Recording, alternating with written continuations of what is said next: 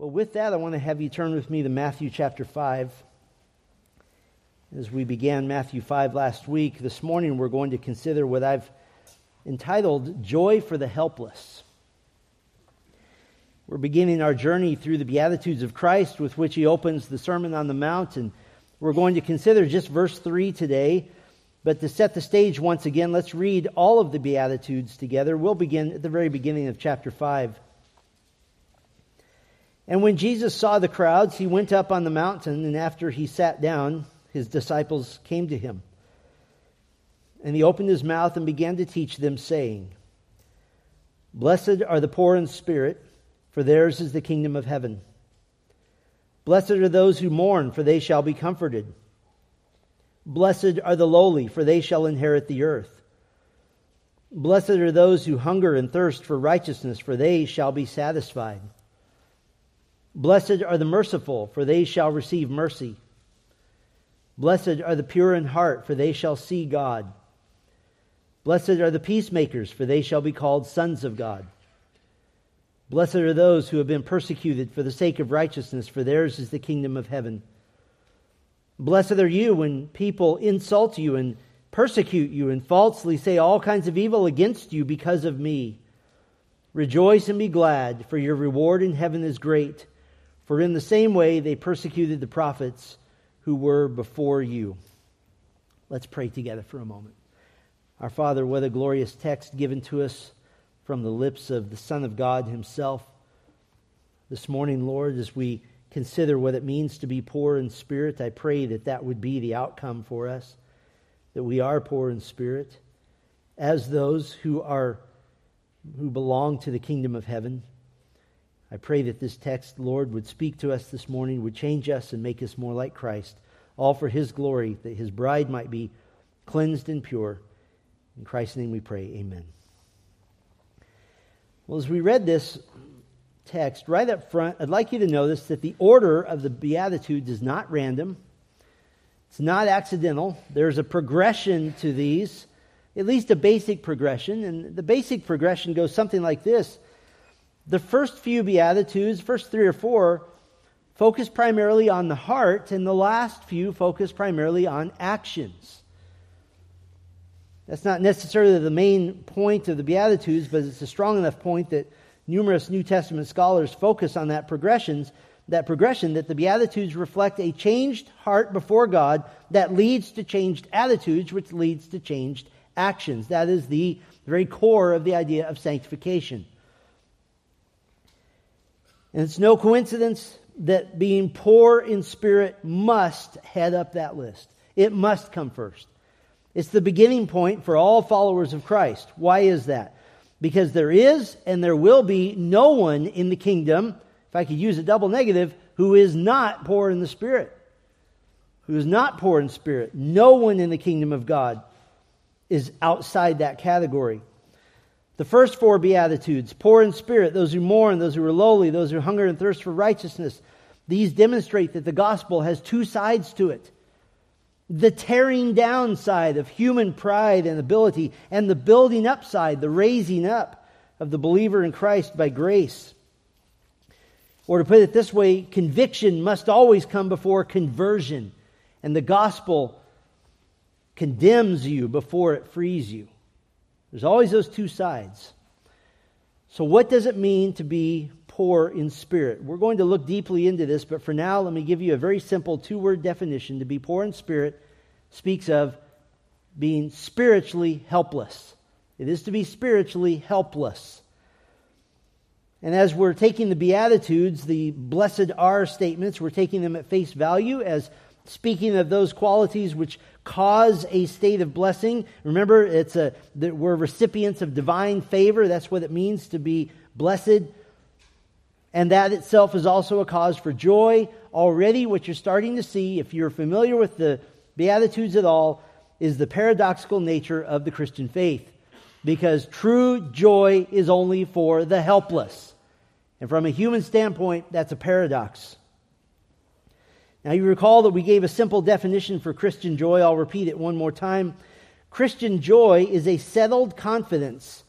Christian joy is a settled confidence in the sovereignty of God Christian joy is a settled confidence in the sovereignty of God which transcends situational happiness. Christian joy is a settled confidence in the sovereignty of God which transcends situational happiness. So, what is the interaction between joy, the settled confidence, the quality of being blessed, and spiritual helplessness? Being poor in spirit. How do those work together? Well, I'd like to try to unpack that, and I'd like to simplify this and give you three sources of joy for the spiritually helpless. Three sources of joy for the spiritually helpless. The first one we'll call the joy of helpless glorification. The joy of helpless glorification. Glorification speaks of the fact that someday God will glorify you. He will give you a new body. He will give you an eternal, sinless dwelling with Him. That is coming for the believer. That is guaranteed. This is the reason that the poor in spirit are blessed, for theirs is the kingdom of heaven. It is your possession right now. You, you have this thing. Now, I'd like to start here at the reason for the blessing, the joy, the reason for this of the poor in spirit, because the main focus I'd like to really look at this morning is, is the idea of being poor in spirit. I want to make sure that's the final concept you take with you today.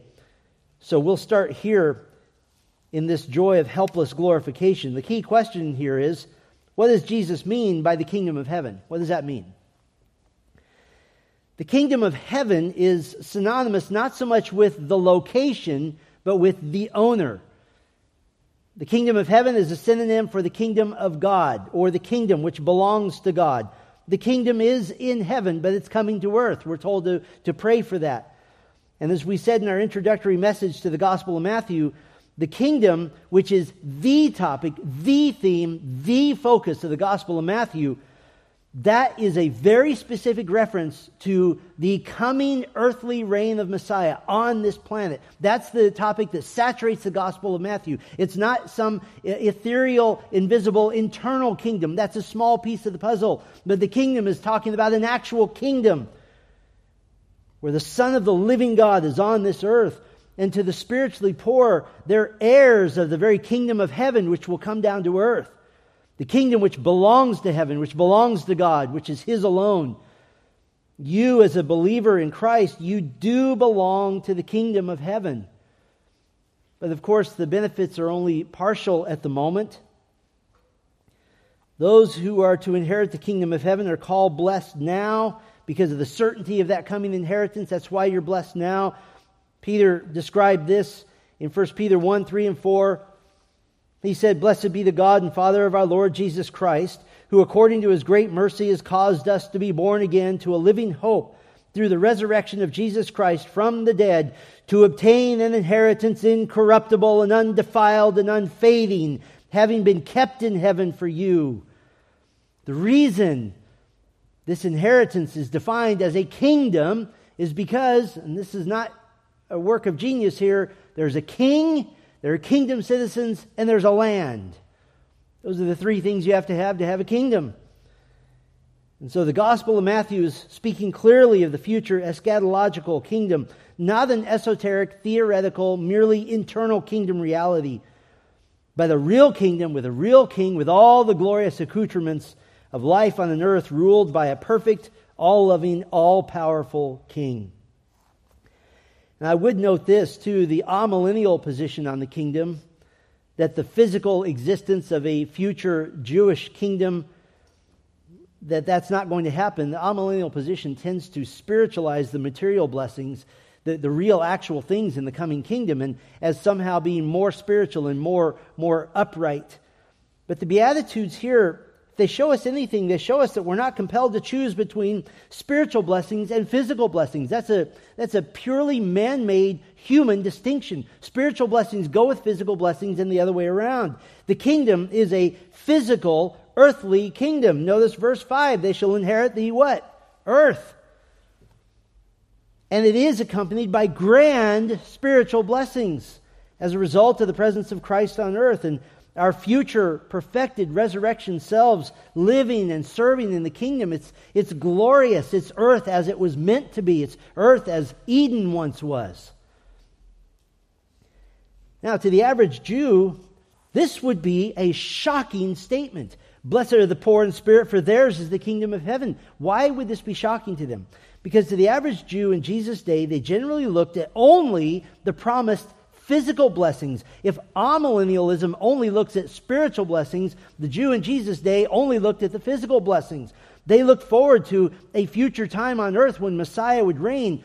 But what was shocking to them to hear this was that they believed that they would be part of the kingdom because their DNA proved they were Jewish. And Jesus says, no, only the poor in spirit will inherit the kingdom of heaven. That's new information. Why is there joy for the poor in spirit? Because you receive kingdom benefits now and you receive kingdom benefits later. You receive them now, according to Ephesians 1 3. Blessed be the God and Father of our Lord Jesus Christ, who has blessed us, present tense, with every spiritual blessing in the heavenly places in Christ. Everything you need. There's no second work of grace needed. You don't need, quote unquote, more of the Holy Spirit. You don't need some experience. You don't need this. You don't need that. The moment you came to faith in Christ, you have everything you need. Everything. The Word of God, the people of God, everything. And you have blessings coming later. Why else would Jesus tell us to pray in Matthew 6, Your kingdom come, your will be done on earth as it is in heaven? Can you imagine an earth where God's will is always done by everyone? Boy, elections would turn out way differently, wouldn't they? Why would we call this helpless glorification? Seems like an oxymoron, a, a contradiction in terms. Let me ask you a question to answer that question. What precisely did you do to receive this blessing? Nothing. Nothing. And only the spiritually helpless will receive the kingdom of heaven. Our first source of joy for the spiritually helpless, the joy of helpless glorification. I want to camp a little longer on the second source of joy, the joy of helpless salvation. The joy of helpless salvation. I want to speak to the issue of salvation from sin in Christ. That's a major part of the Beatitudes. Now, we were, we were as clear as possible in our introduction last week to the Sermon on the Mount that we reject the popular view that the Sermon on the Mount is a list of things to do in order to gain the favor of God. That's a works based salvation. We reject that. But we also walk the fine line that the Beatitudes address both salvation and the obedient life in Christ. Many of the Beatitudes describe the gracious gifts of God, since God is the initiator of all things having to do with salvation, these character traits of the genuinely repentant, but they also outline qualities to be pursued, to be cultivated in the process of you, your growing in the knowledge of Christ, growing in Christ likeness, growing in sanctification. If I could put it this way, the Beatitudes examine the whole life of the believer in Christ from initial salvation all the way to final reward in heaven and everything in between. And so the qualities of being poor in spirit, being those who mourn, those who are lowly, those who hunger and thirst for righteousness, these represent the state of the soul given by God for salvation and the qualities to be pursued and treasured and valued after salvation. That's the, the, the heavenly genius of these Beatitudes. To help us understand the joy of helpless salvation, I want to divide those thoughts further into three other parts. I'm going to give you first a basic description of spiritual poverty. I'm going to give you a detailed description of spiritual poverty. And I'm going to answer the question, how do you know? I'm going to give you a litmus test for spiritual poverty. How do you know that you possess it? A basic description, a detailed description, and a litmus test. Let me start with a basic description of spiritual poverty.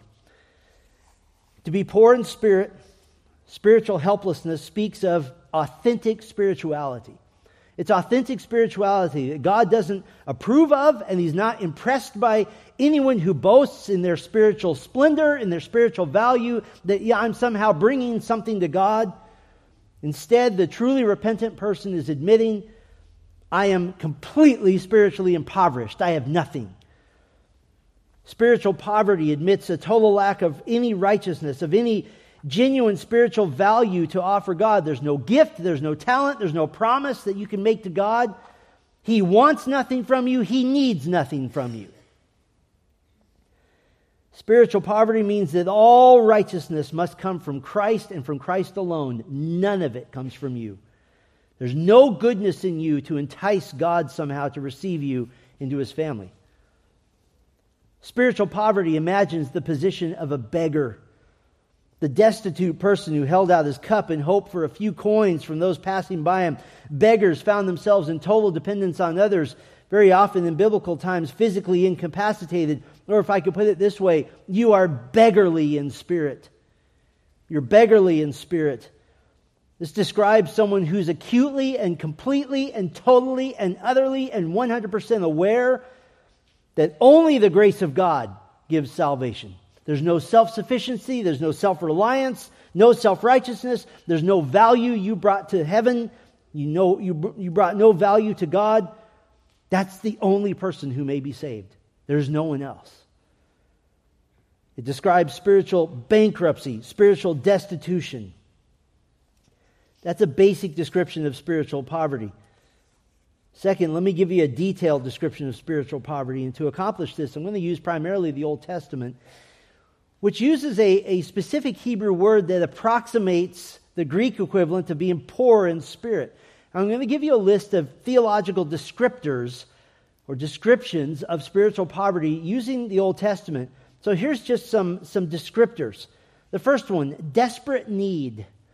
Desperate need Isaiah 29 19. The afflicted, that's the Hebrew word that, that approximates being poor in spirit. The afflicted also will increase their gladness in Yahweh, and the needy of mankind will rejoice in the Holy One of Israel. Now, this word afflicted or poor can mean physically or financially destitute, but, but spiritually it always goes far beyond that. This doesn't just mean that the financially or physically destitute are going to receive the favor of God. That, that would mean that earthly suffering is somehow a gateway to heaven. And that's not Christianity, that's Hinduism. So they can't mean that. The afflicted approximates the idea of spiritual poverty, and it means to be bowed down. It means to be humbled, not in the sense of, I feel like humbling myself, but in the sense of you have no choice. Your face is in the dirt, you can't get up, you are humbled. You're emaciated, you're helpless, you're spiritually paralyzed.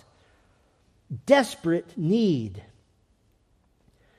There's another theological description. I'm going to do eight of them total. The second one, complete brokenness. Complete brokenness. Isaiah 61, verse 1, gives the words of Messiah hundreds of years before he came to earth. Isaiah 61, 1, the Spirit of the Lord Yahweh is upon me because Yahweh has anointed me to bring good news Here's the word again to the afflicted. He has sent me to bind up the brokenhearted, to proclaim release to captives and freedom to prisoners. I want to focus for a moment on the word brokenhearted. It literally means to be shattered into more pieces than can be put back together again. It's shattered, it's just made into dust. And by the way, I want you to notice this here. The messianic prophecy fulfilled in Christ, the good news of the gospel, is to the afflicted to the shattered, not to the one who says, I don't need salvation. How did Jesus put this? He said he came to call sinners, not the righteous, meaning not the self righteous. Mark 2, chapter, verse 17, he says that. In other words, those who believe they have no need of God's forgiveness cannot receive salvation for the simple reason that they don't think they need it. They don't think they need it. Desperate need, complete brokenness. Here's a third descriptor requesting mercy requesting mercy. Psalm 10, verse 12. The psalmist writes, Arise, O Yahweh, O God, lift up your hand. Do not forget the afflicted. There's that word again. Spiritual poverty may ask for mercy. Spiritual poverty may ask for grace. Spiritual poverty may ask for help. This is the opposite of the, the spiritually proud person who secretly harbors the idea that God does accept me or God should accept me because of my inherent worth to him. You know, it's very difficult for any human being to say, I literally have nothing to offer God. Most people want to say, Yeah, I know I make mistakes and missteps and I have problems and I'm working on it and things like that, but there are parts of me that I think God would really benefit from. That's our default position, isn't it? That person cannot be saved. Spiritual poverty requests mercy because that's the only way to be accepted by God. Here's a fourth descriptor understanding godliness. Understanding godliness. Psalm 25, verse 9 says, May he lead the humble in justice, and may he teach the humble his way. The spiritually proud can't possibly comprehend the ways of God. Pride and spiritual comprehension, those two cannot go together. They can't exist together. This is why Paul said in 1 Corinthians chapter 2 a natural man does not accept the, the depths of the Spirit of God, for their foolishness to him, and he cannot understand them because they're spiritually examined. Only the one with poverty in spirit can understand godliness. How about this descriptor? Kingdom qualification. Kingdom qualification. Psalm 37 11. But the lowly will inherit the land and will delight themselves in abundant peace.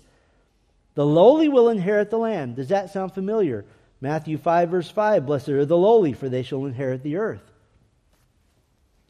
The self deceived person looks at all the poor slobs who are members of churches, all those with the crutch of Jesus, all of those following Christ, and secretly thinks himself a little bit better, a little bit more deserving.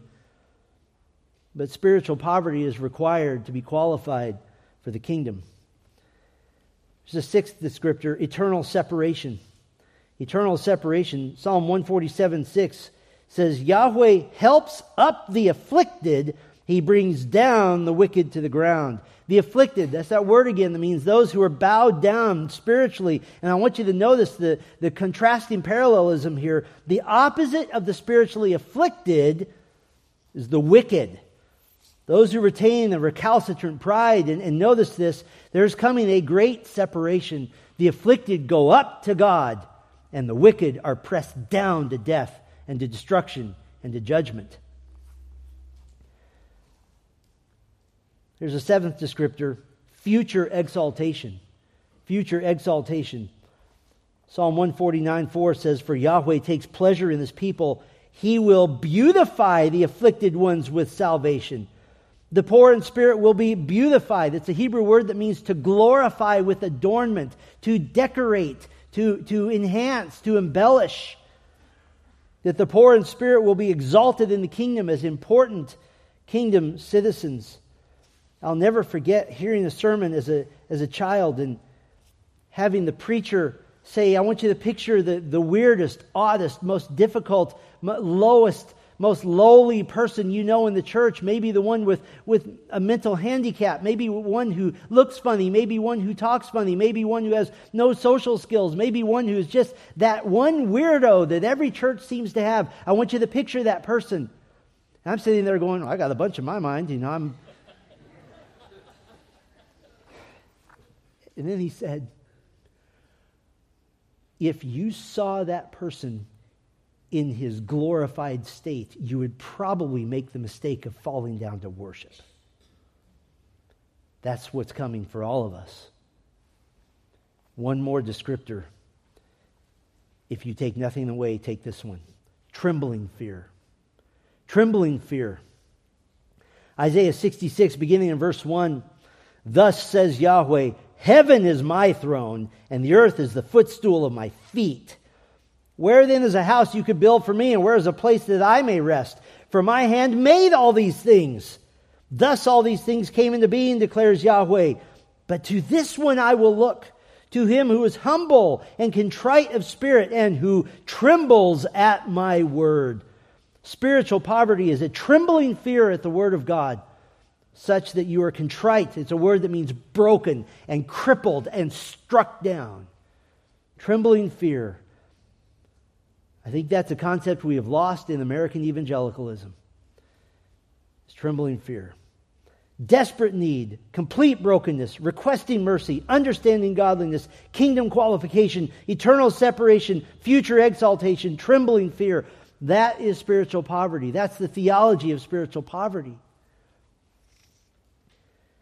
We've done the basic description, the detailed description, but now the big question I want to give you a litmus test for spiritual poverty because the big question is well, how do I know? How do I know? Being poor in spirit, poverty of spirit, at its core, it means, it, it speaks of a person's attitude toward himself. A poverty of self, a denying of self because of perceiving spiritual debt. And here's the litmus test of believing yourself to be spiritually worthless. Worthlessness. That's the sinner's reality. And right now, some of you might be saying, worthless? That's a little harsh.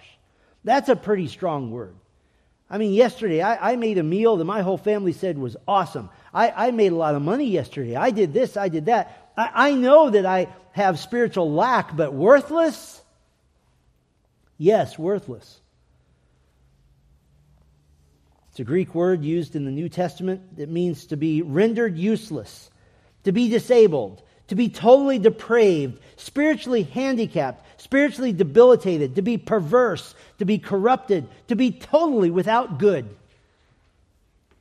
And this particular word is the exact word the Apostle Paul chose to use to describe the lost.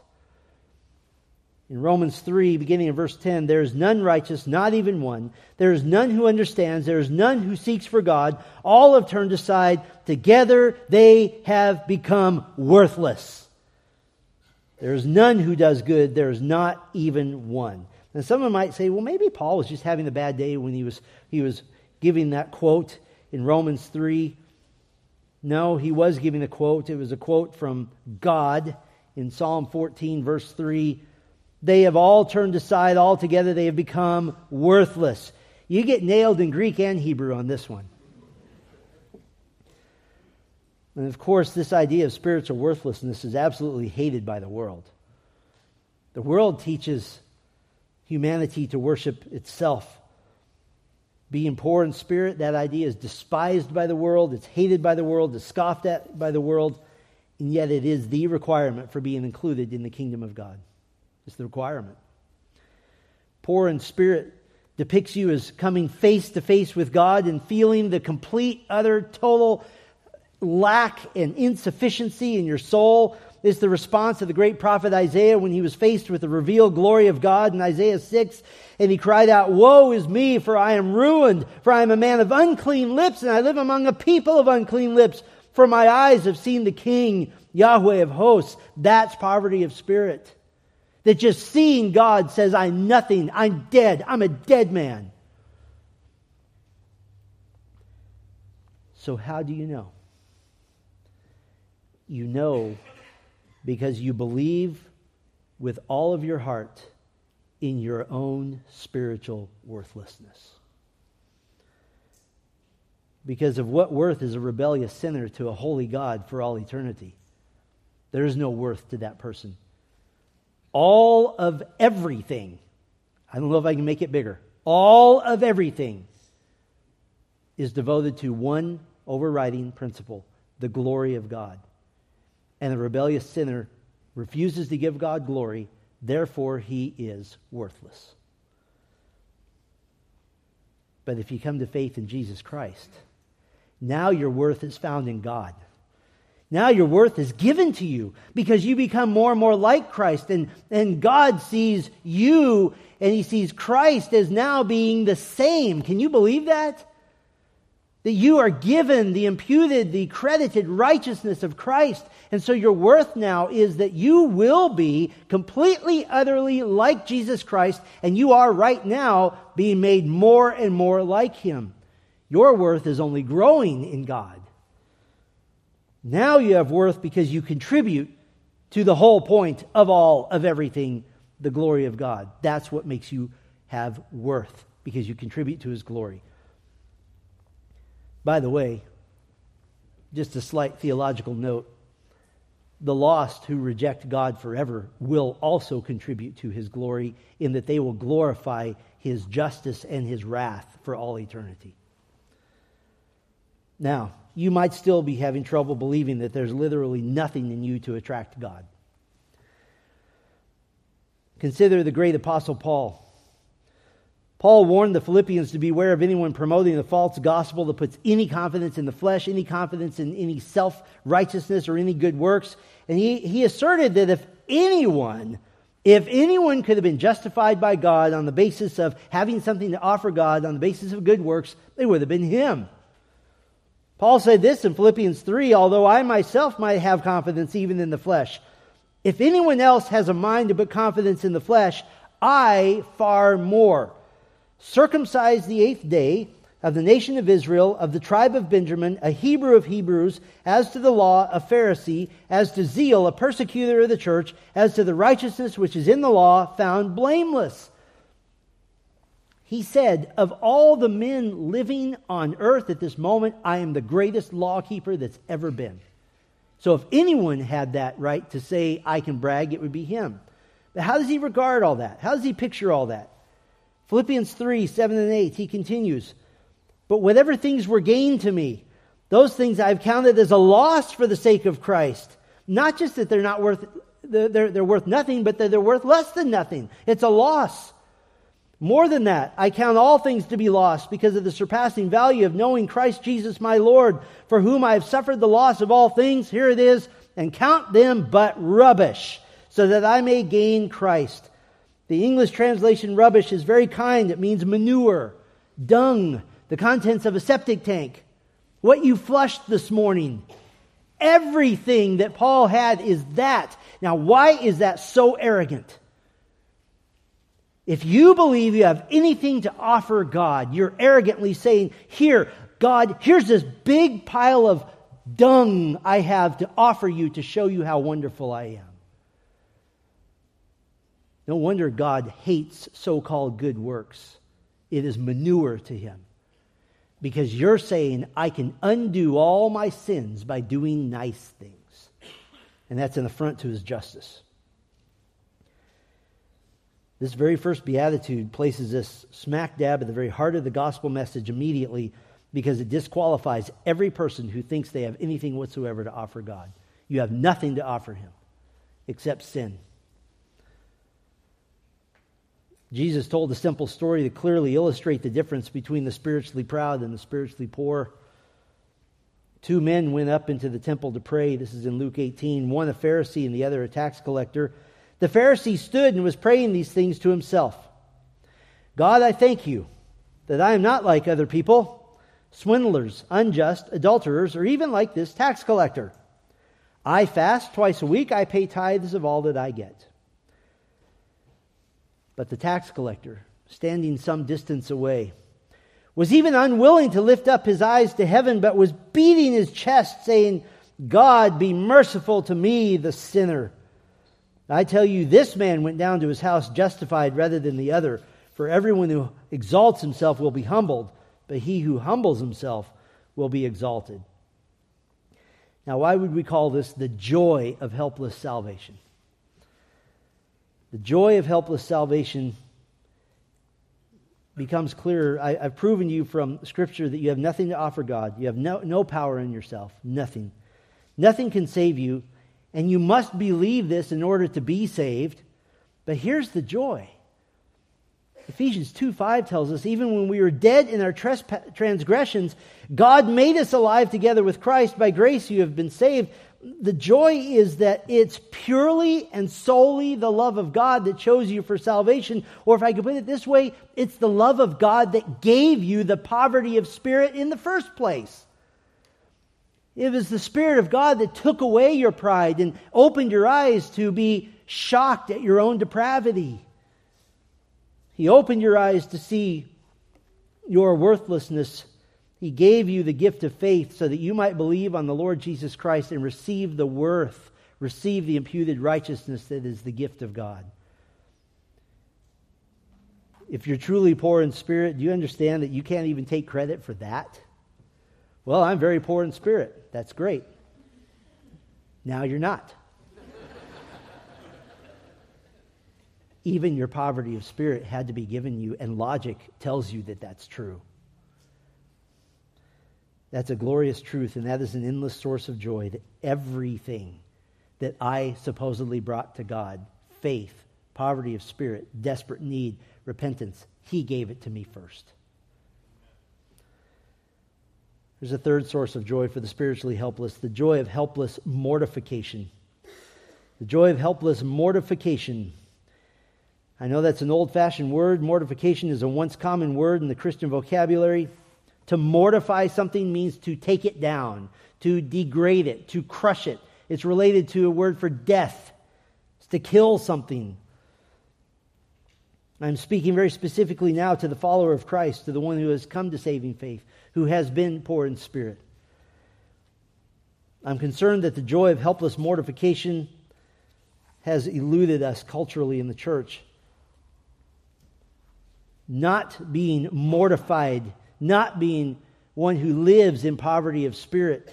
This is the cause of every single family problem in the church. It's the cause of every marital problem in the church. It's the cause of all conflict in the church. It's the cause of all leadership problems in the church. It's the cause of all broken friendships in the body of Christ. Helpless mortification describes the poor in spirit Christian who knows he's helpless in his own power to demonstrate the humility of heart and mind that is characteristic of the believer in Christ.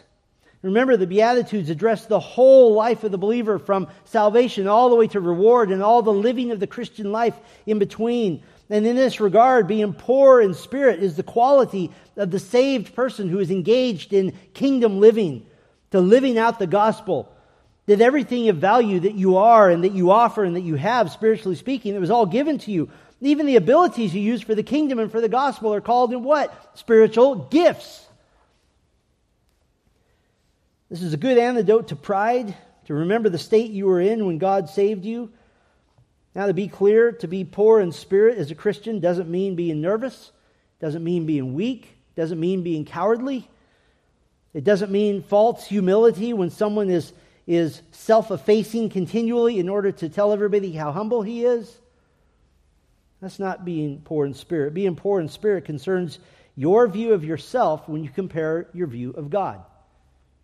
That's what poor in spirit is to the Christian. In fact, this is very well expressed in Isaiah 57, verse 15. This comparison. For thus says the one high and lifted up who dwells forever, whose name is holy. I dwell on a high and holy place then also with the crushed and lowly of spirit, in order to revive the spirit of the lowly and to revive the heart of the crushed.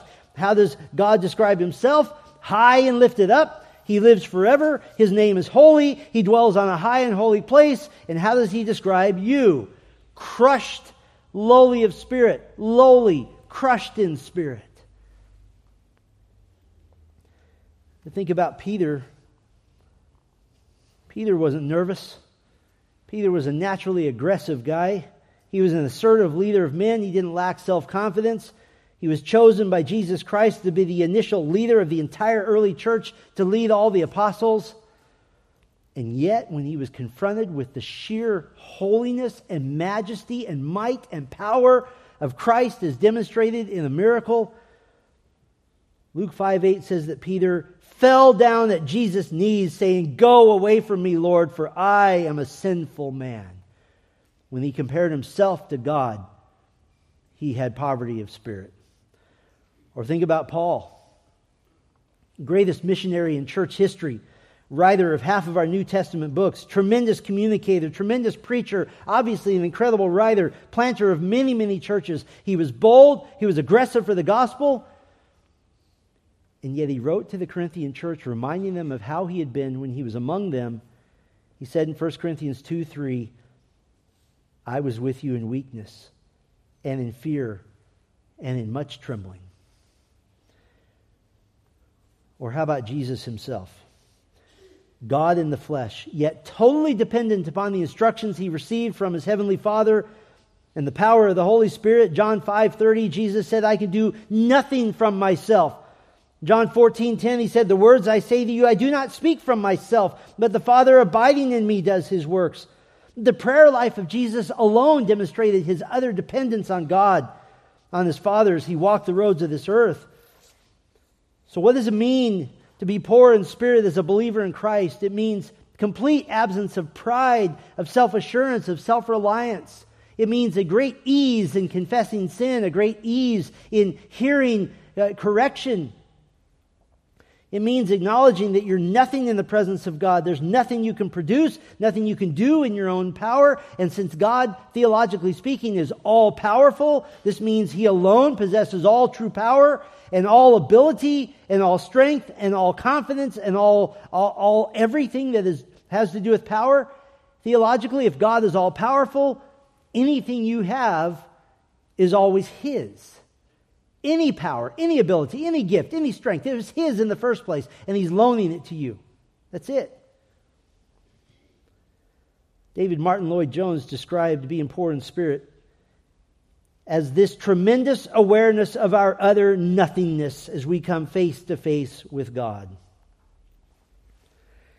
Now, once again, the obvious question is how do I strive to be poor in spirit? And I'd like to spend some time on this because I think this is one of the keys to being a great local church. I want to give you four strategies. Four strategies to be poor in spirit. And I want to be up front with you. This is not a buffet approach where you pick the ones you like. All four of these go together. It's either all or nothing. You must do all of them. And as your shepherd who's called by God to warn and admonish and see Christ formed in you, I'm urging you to take this ultra seriously. The church of Jesus Christ is anemic and weak when it comes to lowliness and meekness and humility and poverty of spirit. And it shows in our families, it shows in our marriages, it shows in our, in our churches. You know what we wouldn't have to do any more of if we were lowly in spirit? Counseling. Because everything that happens to you is okay with you because you believe in the sovereignty of God. And anybody you're mad at, they probably have a good reason because you're less a person than they are if you're obeying Philippians 2. Four strategies. First, set a time for honest self evaluation. Set a time for honest self evaluation. This might take more than one time. What I mean by this is making notes. I'm not talking about just thinking for a minute right now, yep, I'm poor in spirit. I'm talking about leaving here today and putting this on your calendar, or better yet, this afternoon, to obey Haggai 1, verse 5. Haggai 1, verse 5, God commanded the returned exiles from Babylon to self evaluate. He said, So now, thus says Yahweh of hosts, set your heart to consider your ways. Set your heart to consider your ways. Psalm 119, 59, I thought upon my ways, and I turned to turn my feet to your testimony. And as you're sitting with your notebook or journal or iPad or whatever you want to use, begin to ask yourself questions and take notes. Questions like Is there any part of me when I think of being in the presence of God that feels just a little bit deserving? Is there any part of me that feels a lot deserving? Is there any part of me that truly, in the core of my heart, believes I'm slightly more special than someone else? You say, Well, I'd never think that. I would say our actions say otherwise. There's more questions to ask yourself. Do I struggle with being frustrated and impatient with others? Do I consistently demonstrate a sharp tongue with people around me? Do I struggle with wanting to have my way? Do I have tantrums of any sort, either the outward obvious ones, outbursts of anger, or, or the, the less obvious ones that some people call being passive aggressive, that's still aggressive, it's just quiet. Do I avoid dealing with real relationship issues? Is my solution to avoid it and not think about it?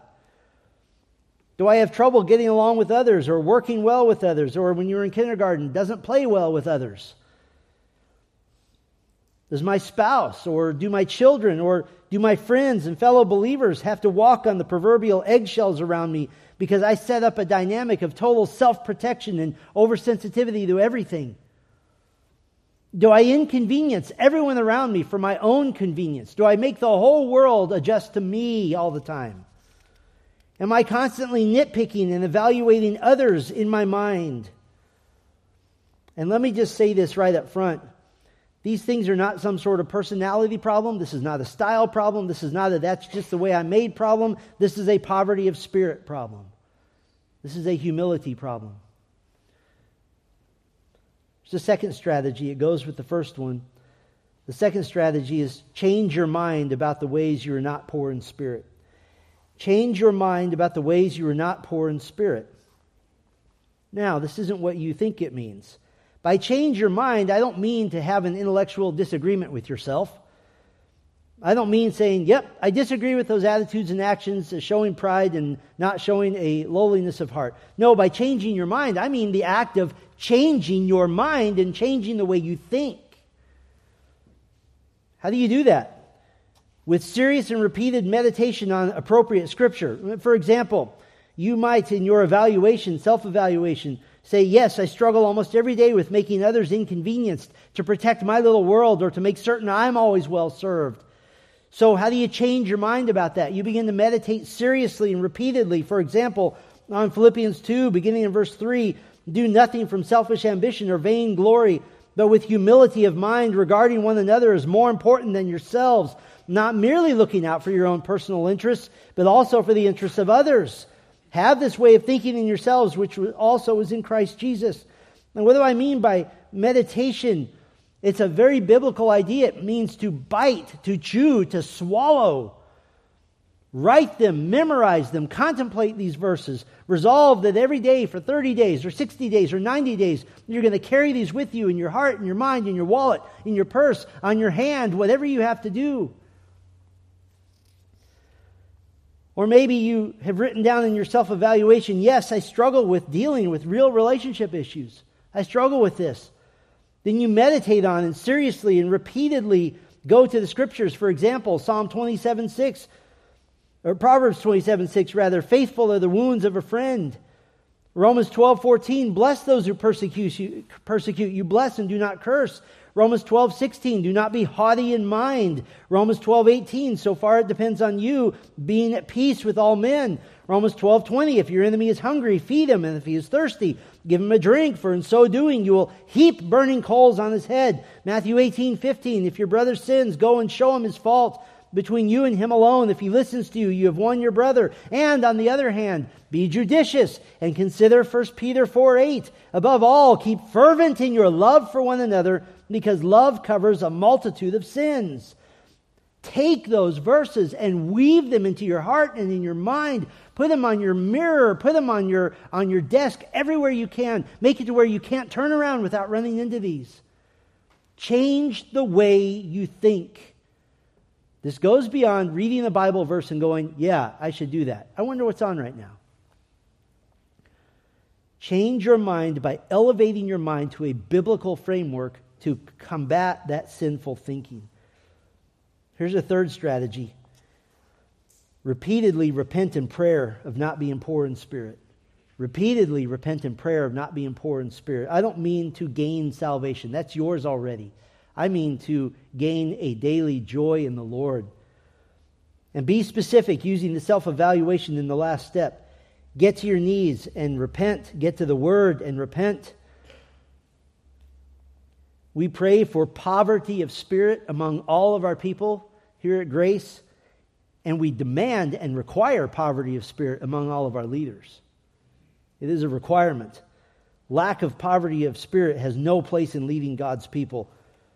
If spiritual poverty and humility and lowliness aren't a regular part of your devotional life, your, your thought life, the very definition of yourself, then you're almost certainly demonstrating hurtful pride in some relationship or in some responsibility. Let me put it this way I think this is easy to remember. Poverty of spirit is the paint that you use to color the days you live for the Lord. Poverty of spirit is the paint that you use to color the days that you live for the Lord. And one more strategy goes with the other three. A fourth strategy intentionally draw your mind to the glory of God. Intentionally draw your mind to the glory of God. The way to be poor in spirit is not merely a constant focus on self. That, that's half the picture. That's less than half of the picture. No, you move toward the splendor of God, the glory of God, the greatness of God. There's two simple questions you could ask yourself. The first one happens while you're reading the Bible. How does this text point to the glory of God? How does this text point to the greatness of God, to the majesty of God? Why is that question so important? Because asking yourself that question every time you open your Bible, it gets your mind in the habit of thinking in the terms of God's glory.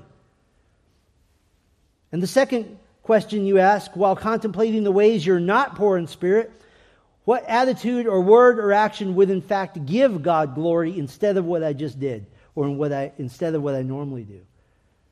So read the passage of Scripture. How does this glorify God? Examine your own life. What could I do that does glorify God? Why this strategy of intentionally drawing your mind to the glory of God? Because when you're in the habit of filtering your thinking through the glory of God, you know what happens to you? You shrink by comparison, as it should be. You'll see your own helplessness, and now, now the doorway to joy is opened. Why, why is that?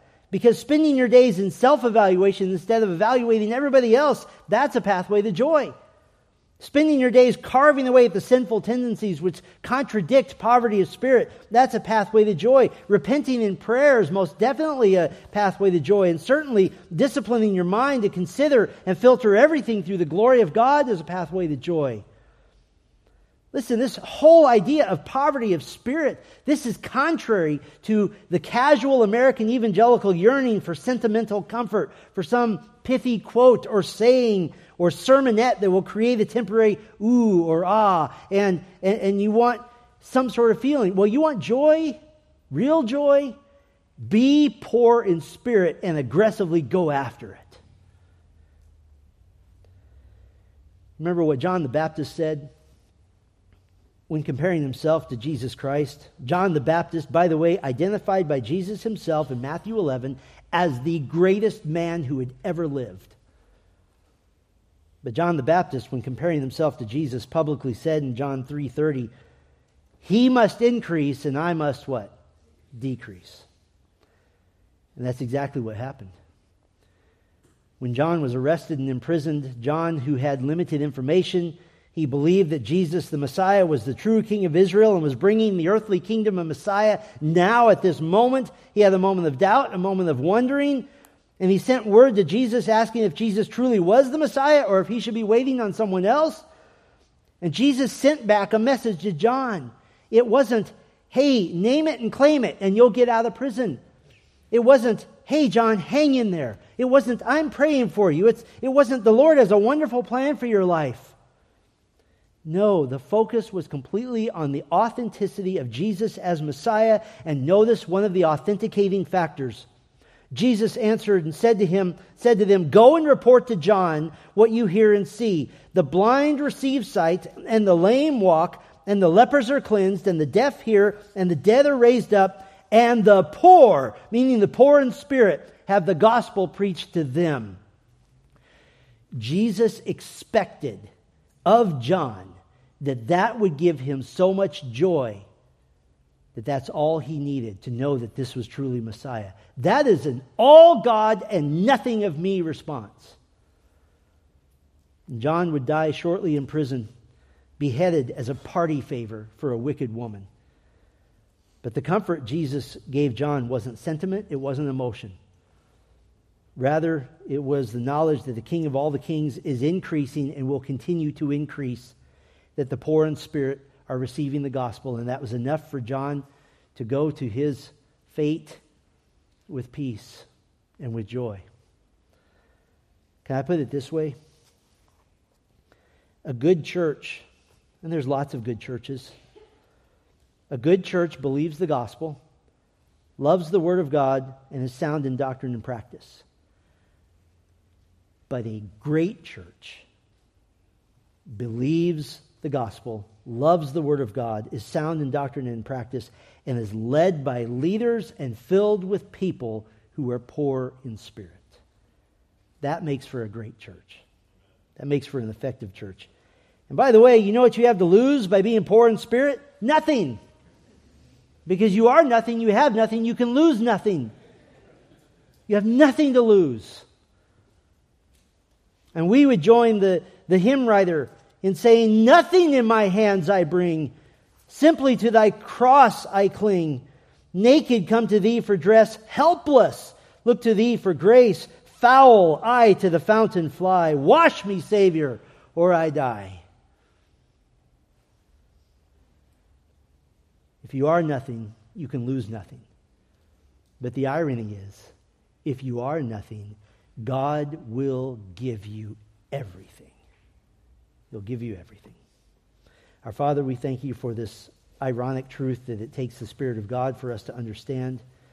It takes a, an open Bible, it takes a, a mind that has been opened by the Spirit of God to believe that to be saved, we must be poor in spirit, and to be effective Christians, we must continue as those with poverty of spirit.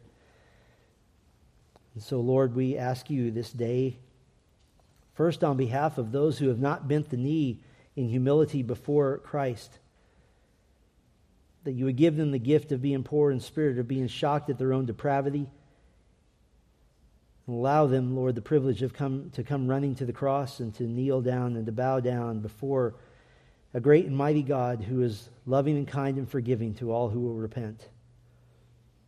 And for our church as a whole, we, with all the humility we can muster, Lord, we ask you to make us a great church, not because of our programs, not because of things we can be proud of, but because we are filled with people and led by leaders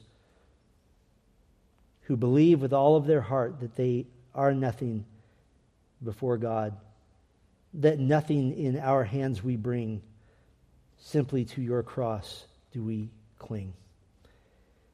Lord, as we come to the Lord's table now, I pray it is with sobriety of heart and seriousness of spirit and remembrance of mind that we would consider the body and the blood of our Lord Jesus Christ, by which we are saved, and by which all the glorious promises of inheriting the kingdom of heaven come true for us. We thank you and praise you in Christ's name. Amen.